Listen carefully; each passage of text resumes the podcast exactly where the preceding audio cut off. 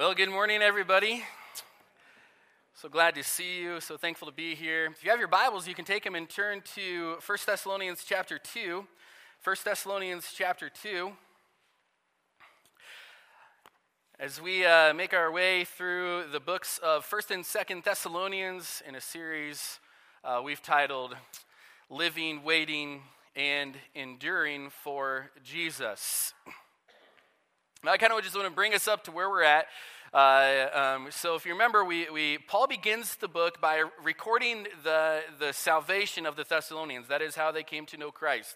And he talked about the godly character they had. And if you remember, uh, we talked about the faith, hope, and love uh, that they had.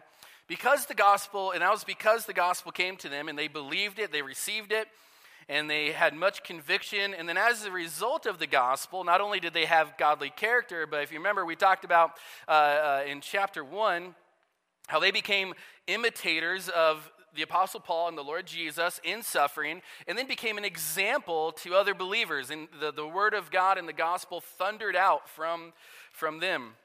We turn to chapter 2 in First, uh, First Thessalonians, uh, Paul begins to defend his ministry. And uh, we, we started in on that last week. But Paul, there are apparently some detractors uh, there in, the, the in uh, Thessalonica, and they're trying to discredit the ministry of Paul. So Paul is defending his ministry. And he started by talking about his motives when he came there when he went there because he says, I, am approved by God. I'm, I'm, here to please God who tests our hearts. And so last week, we talked about our motives. And, and uh, even throughout, we talked about Paul's motives and what the motive of a preacher and a pastor should be. And so Paul used, um, he used uh, a metaphor. He compared himself to a nursing mother, if you remember that in verse 7 of chapter 2, where he says, We were gentle among you like a nursing mother taking care of her own children.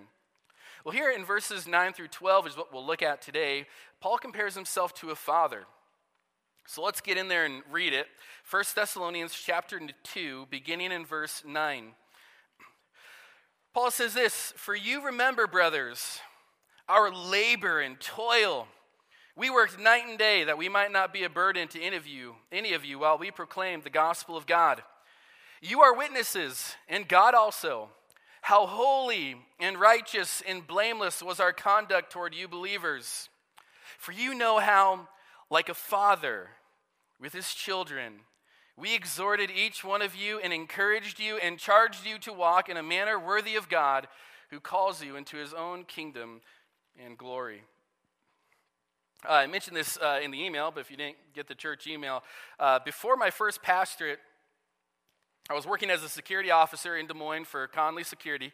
And uh, at the same time, I was working that full time job. I was filling pulpit uh, every now and then throughout, uh, throughout Iowa whenever, whenever a church would need somebody to fill the pulpit and fill in for them.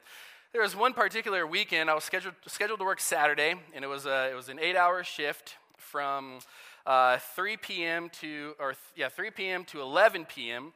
And uh, I was also scheduled on Sunday to travel to Massena, Iowa, uh, this small church uh, west and a little bit south of Des Moines, and fill pulpit there. I'd done it a number of times. And so, um, so my shift was just about over, and I get a phone call from my boss saying that there was, there was an, a security officer who wasn't able to come in. And, and at that point, you basically have no option but to say, yes, you'll cover. And so I had to cover the next eight hour shift. So I worked from 11, uh, from, uh, 11 uh, uh, all the way, what's, what's eight hours? 7 a.m., is that right? Uh, and uh, so I ended up, and so it was about an hour and a half drive, and the Sunday school started at 9.30. So by the time I got off work, it was actually, you know, time to go home and time to get on the road to Massena. And by the time I got up to preach on Sunday morning, I had been awake for well over 24 hours. And I was exhausted and tired.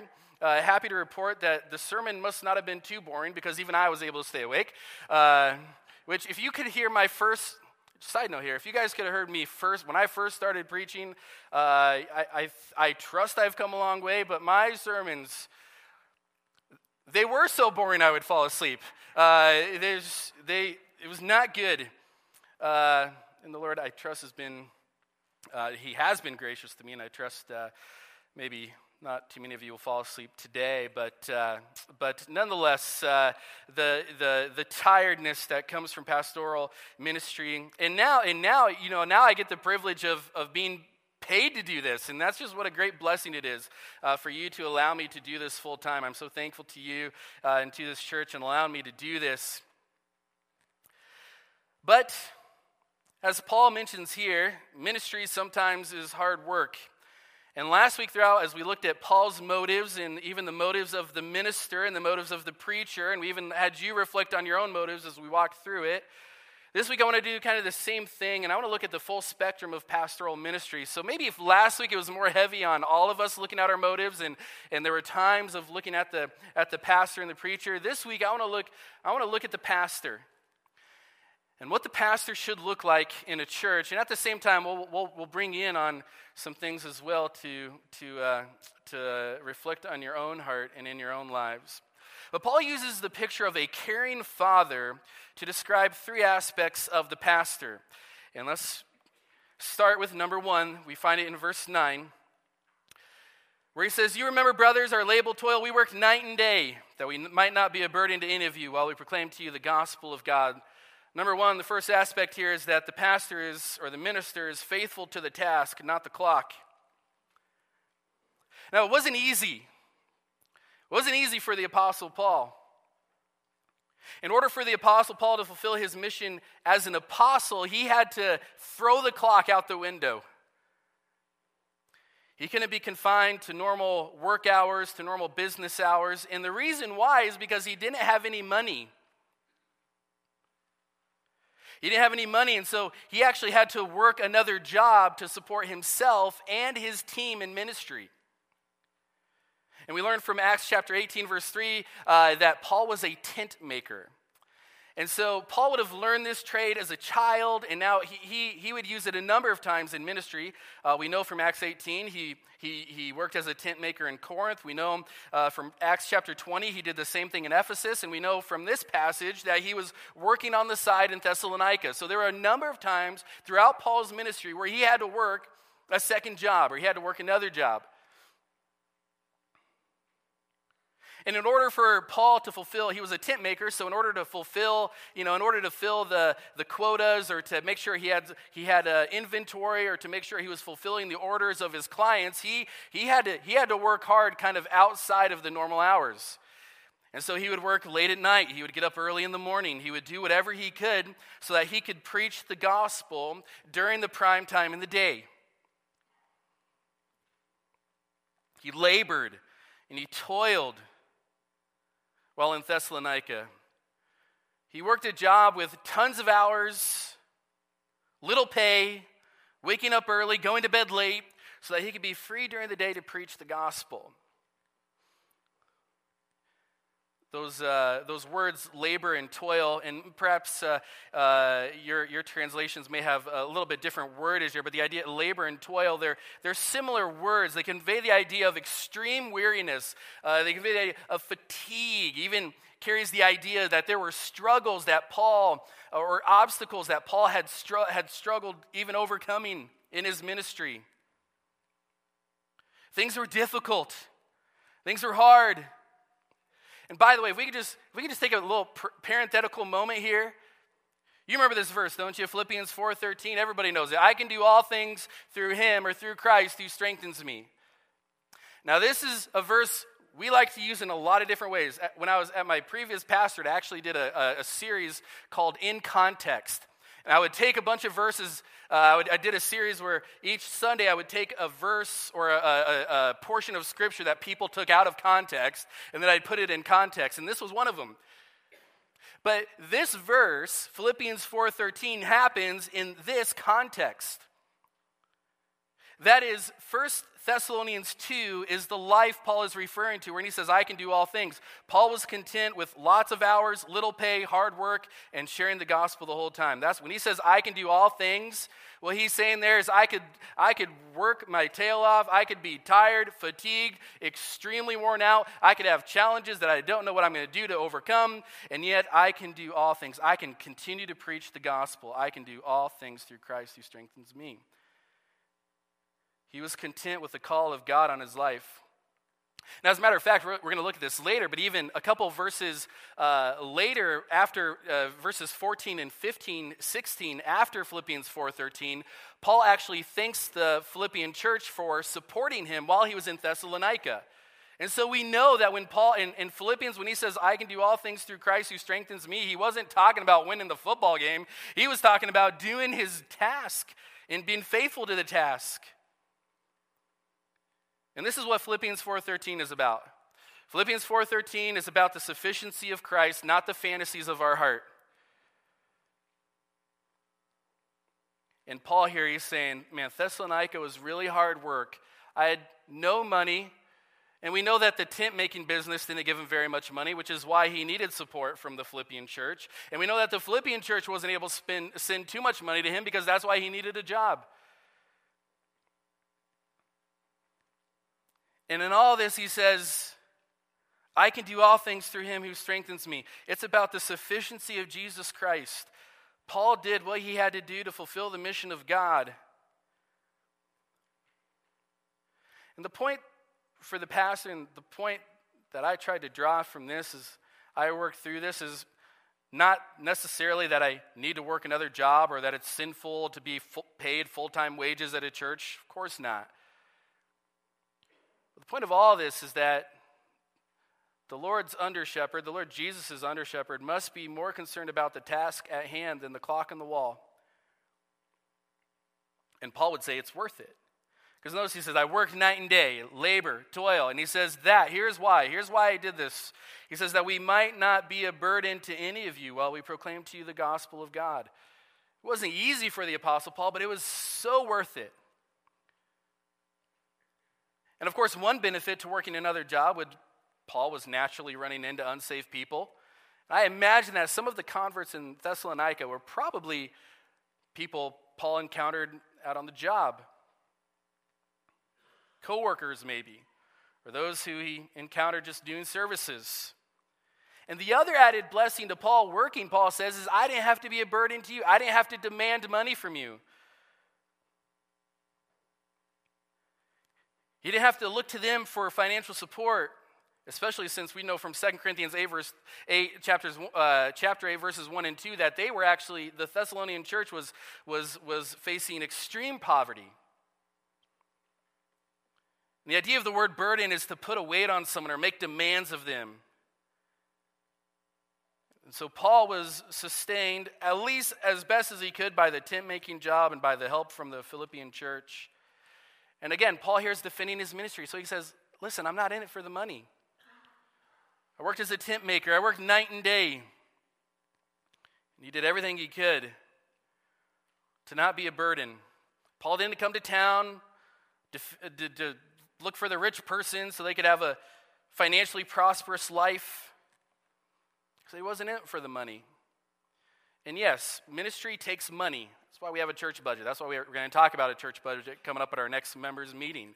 Because ministry does take money. It's not the motive, it's never the motive for ministry. They came to town to preach the gospel, and they did everything, he did everything he could do, his team did everything they could do to survive as a tent maker and off the Philippian church to make sure they were preaching the gospel. So, as I look at my own life and as we look at this passage together, and you get the opportunity to, to put me and even the other two pastors up on stage here in front and say, well, what's, what's the saying? Pastoral ministry doesn't fall within a certain block of hours or only certain days of the week. Gospel ministry doesn't have any office hours. The call of God on a pastor is to a task, not on a time. And here's the thing I find so freeing about this. Here's the thing I find so freeing about this is that God calls us to a task and, and not to necessarily a time. What I find so freeing about this is the fact that the task will never be completed until Jesus returns. So I'll die, and the task here in Mount Pleasant still won't be completed. Whenever God ends my ministry here, it will be incomplete I've uh, a friend of mine uh, just retired recently. I think I've shared this before, but uh, he said uh, he, he would often say every pastor is an interim pastor. Because, as the old phrase goes, God takes his worker, but the work goes on. And so I can rest, and I can get some sleep, and I can stay up late or get up early when the gospel calls for it because God has called me to a task and not to a clock. And as much as Paul is describing ministry, this is something all of us, if you're a father, a leader in the home, a leader in the church, if you're a mother raising your kids, if you're a Christian, God has called us something to something greater than a 9 to 5. He's called us to use our lives, our marriages, our families, our jobs, our time for the sake of the gospel. And so the first picture we get here of this caring father and this caring pastor is that he's faithful to the task, not the clock. And number 2 is in verse 10 is he's on display for all to see. He's on display for all to see. When I first uh, thought about this, it, it, reminded me of where we lived and we lived in Clarion. We lived smack dab, and, and this was kind of one of the only houses available. We lived on one of the busiest roads in a small town of 2,500 people uh, or less. And so we lived, we lived smack dab. There's only basically two roads people travel on, unless you're kind of going off, uh, off, off uh, into the neighborhoods and things like that. But, there's, but this was the one, one of the busiest roads, even, even in around anywhere. And I remember uh, being at the coffee shop or being at the gas station getting coffee or something, and people would even come up to my wife and, and, and say, Hey, you're, you're the family that lives on, you know, such and such a place. And we had no idea what they were talking about. I think more people in that town knew where I was going to live before I knew where I was going to live. It was just this constant Everybody knew. Everybody knew when we were home. Everybody knew when we were out playing with the kids. Everybody knew every every. It just eh, we were on display for all to see. That was that was for sure. Which is why you now you know why we live out in Westwood, right? Uh, no, I'm, I'm kidding. Uh, but he says we're on display, and so this is what Paul says. He says you are witnesses. You're witnesses, and God also, how holy and righteous and blameless was our conduct towards you believers. He's describing his conduct. These words are describing how Paul acted publicly. These are, these are actions on display for everybody to see. Another way to put it is to ask okay, when Paul was put on public display, what, what described his conduct? And there's these words how did he respond to adversity? What was his speech like? His work ethic? His actions? He was on display. As a matter of fact, six times, six times in verses 1 to 12, Paul refers to the Thessalonians as knowing. So in verse 1, he says, You yourselves know. In verse 2, he says, Though we already suffered and been shamefully treated, as you know. And then in verse 9, he says, as you know. Verse, uh, verse 5, 9, 10, 11, you know, you know, you know, you know. Like Paul is saying, we were on complete and total display. He wasn't hiding. He wasn't hiding. He was out there for all to see. He was available. People could see who he was inside and out. What you notice, not only was he put on display, but he's put on display when it comes to these high standards. Now, when you read the words holy, righteous, and blameless, those are really, really high standards. As a matter of fact, if I read those three words and I start sweating bullets, something's wrong with me. He says we were holy. That's that. The idea of that word uh, is is is our it's uh, it's our duty towards God. He was holy in in what he was he what he was before God. The word righteous is his duty toward people, and so he was he was righteous in in how he faced people before God, how he faced people. And the summary of his life was that he was blameless, not sinless, blameless. The word means faultless. This word uh, in the original Greek, it was originally used of funerary descriptions to describe someone who faithfully fulfilled their obligations in life. As one commentator put it here, he says, uh, they not only believed the gospel, but behaved it. They were examined, scrutinized, cross examined, and their testimony held up. They held up when it came to holding it up to God's word.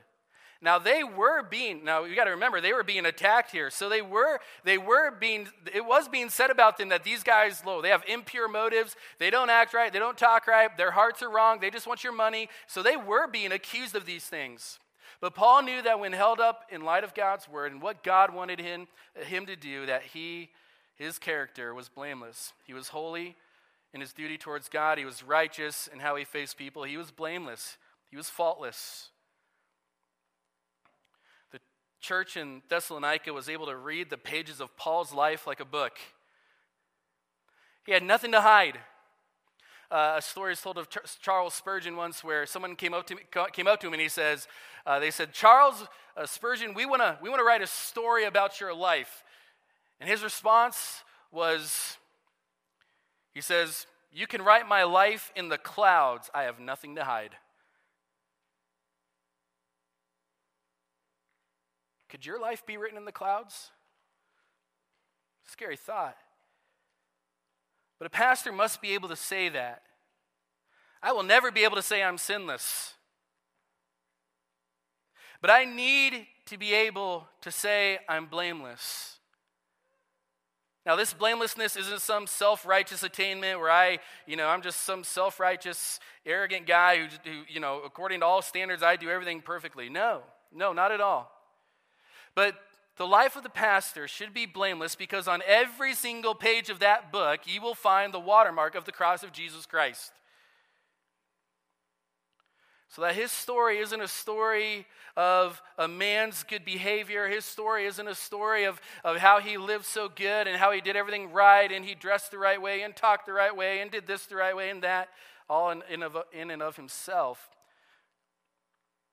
but the story of a rescuing Savior, a Savior who changes hearts and desires, a man who experiences saving grace and that grace has changed him. God has called pastors to a high and holy calling, and the reason why is to be examples. This is what Paul wrote uh, to Timothy in 1 Timothy chapter 4 verse 12. He says, let, one, let no one despise you for your youth, but set the believers an example in speech and conduct and love and faith and in purity. So here's what, here's what I take this to mean the pastors aren't the only ones who should be holy, righteous, and blameless. Because he says this is God's plan for the whole church. God's plan for the whole church, each one of you, is to be holy and righteous and blameless. And what God wants the pastor to do is to set an example of what that looks like.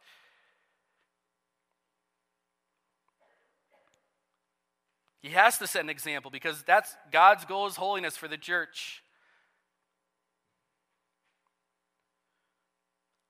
One old uh, commentator from another era said Many who declare themselves to be eagles spend most of their time hawking for flies.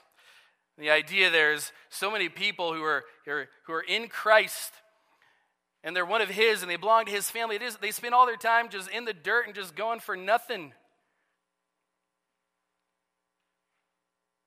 We don't live the royal life. We don't live as a child of God, and we're like, we're like eagles going after flies.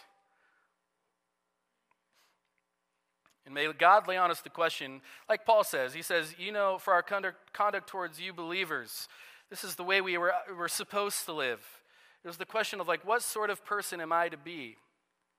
What sort of person am I to be? That's the question. Again, here we can this ask, ask, all of us can ask that question. What sort of person am I to be? What sort of father should you be? What sort of mother should you be? What sort of pastor should I be?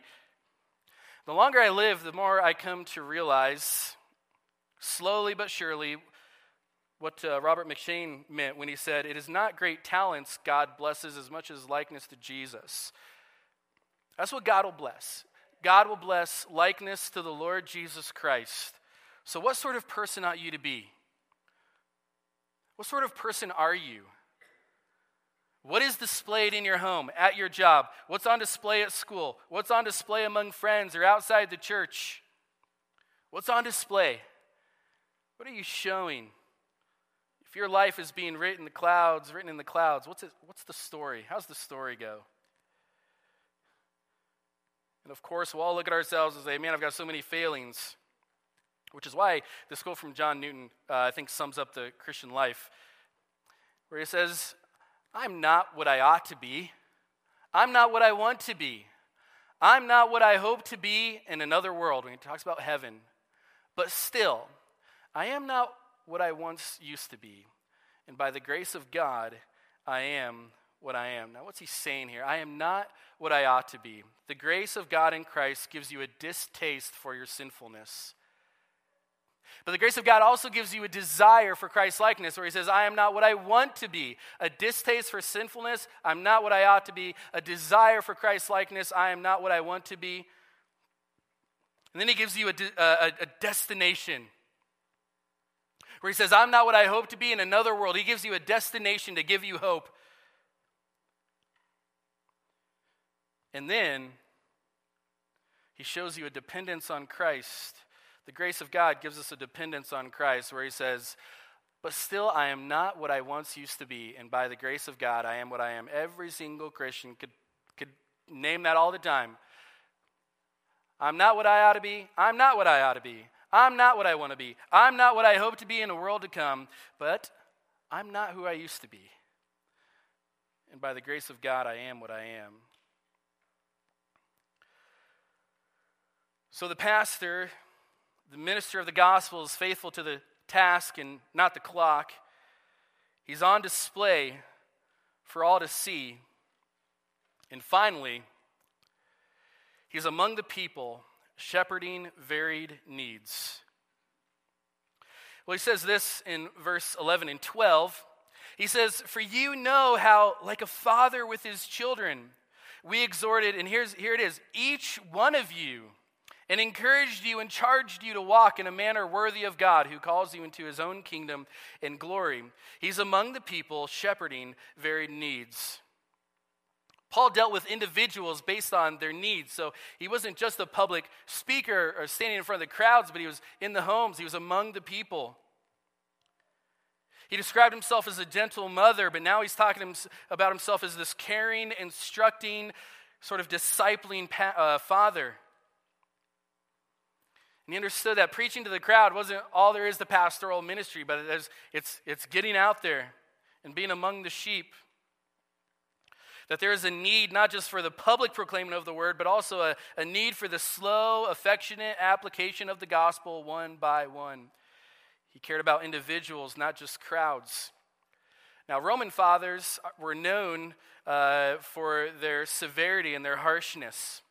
Roman fathers brought up their children with threats and harshness and scolding.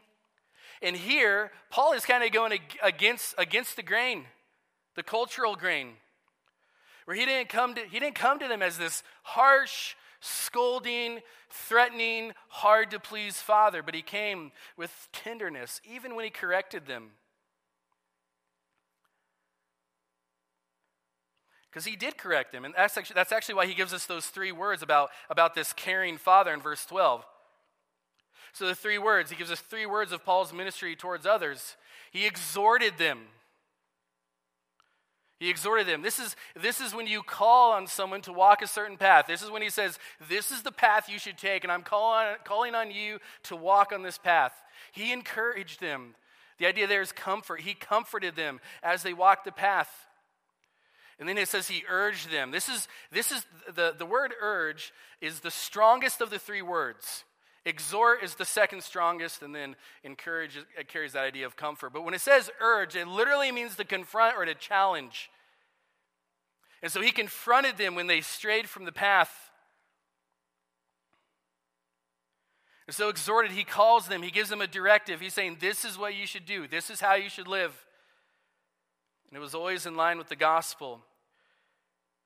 He comforted them. It means that he came alongside of them. He put his arm around them to cheer and to encourage.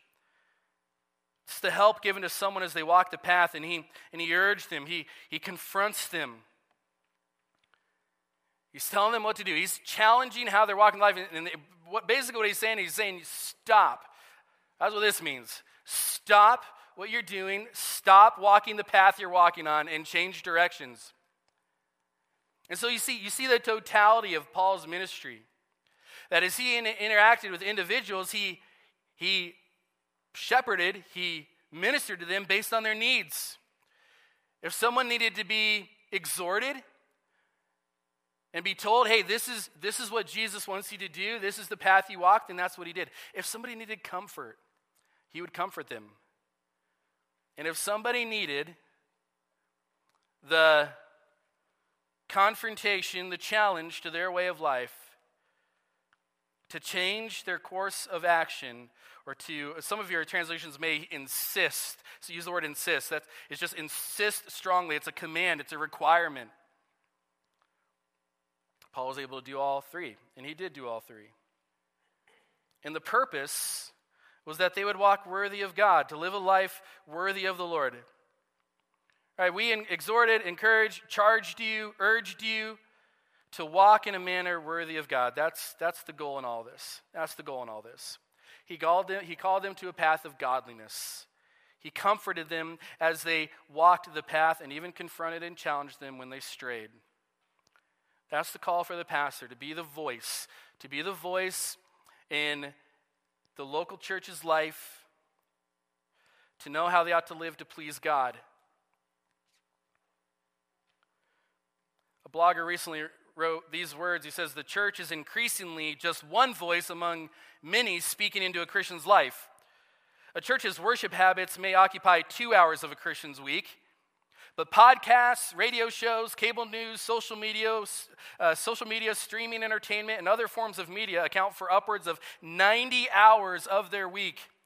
And he goes on to say, even the most pastorally effective shepherds will struggle to guard flocks against the many voices influencing them.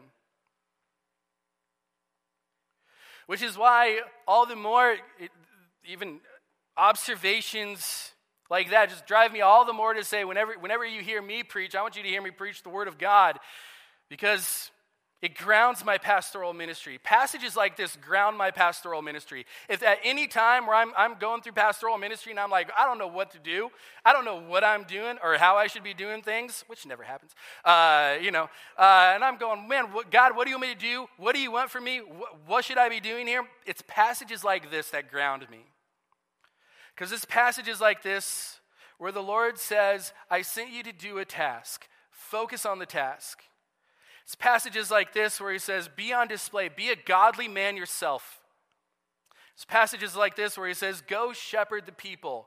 And if somebody needs to be exhorted and showed the way to go, show them the way. If somebody needs an arm around them, go put your arm around them. If somebody needs to, you know, get the, get the finger in the chest and say change, then be willing to do that too. Because whatever voices we all may be listening to through social media and cable news and Fox News and everything else, then we need clarity and voice of truth. And that's what the pastor is called to do. It doesn't give an answer to every problem, it doesn't tell me every decision I need to make. But I know that if I follow what Paul is laying out here, I'll be a faithful steward of the Lord Jesus. And the motivation, as we look at the last phrase here of all of this, is that the point is to walk worthy of God. And Paul quickly jumps. You notice how Paul quickly jumps to, to why? He says, Walk in a manner worthy of God, not for my sake or for, so I feel good about myself, but he says, Worthy of God who calls you into his own kingdom and glory. The call of God on your life that will take you to an eternity in his kingdom and his glory.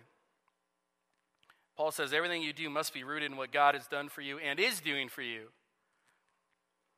And you may be in here this morning and you're not, you're not motivated, those words, you know, be, walking worthy of God and being motivated by His kingdom and His glory. Some of you may not be motivated by eternal glory because you've never placed your faith in Jesus. And you're not on your way to eternal, king, eternal glory in His kingdom. But right now, even though you may be inside the church, you're outside the faith.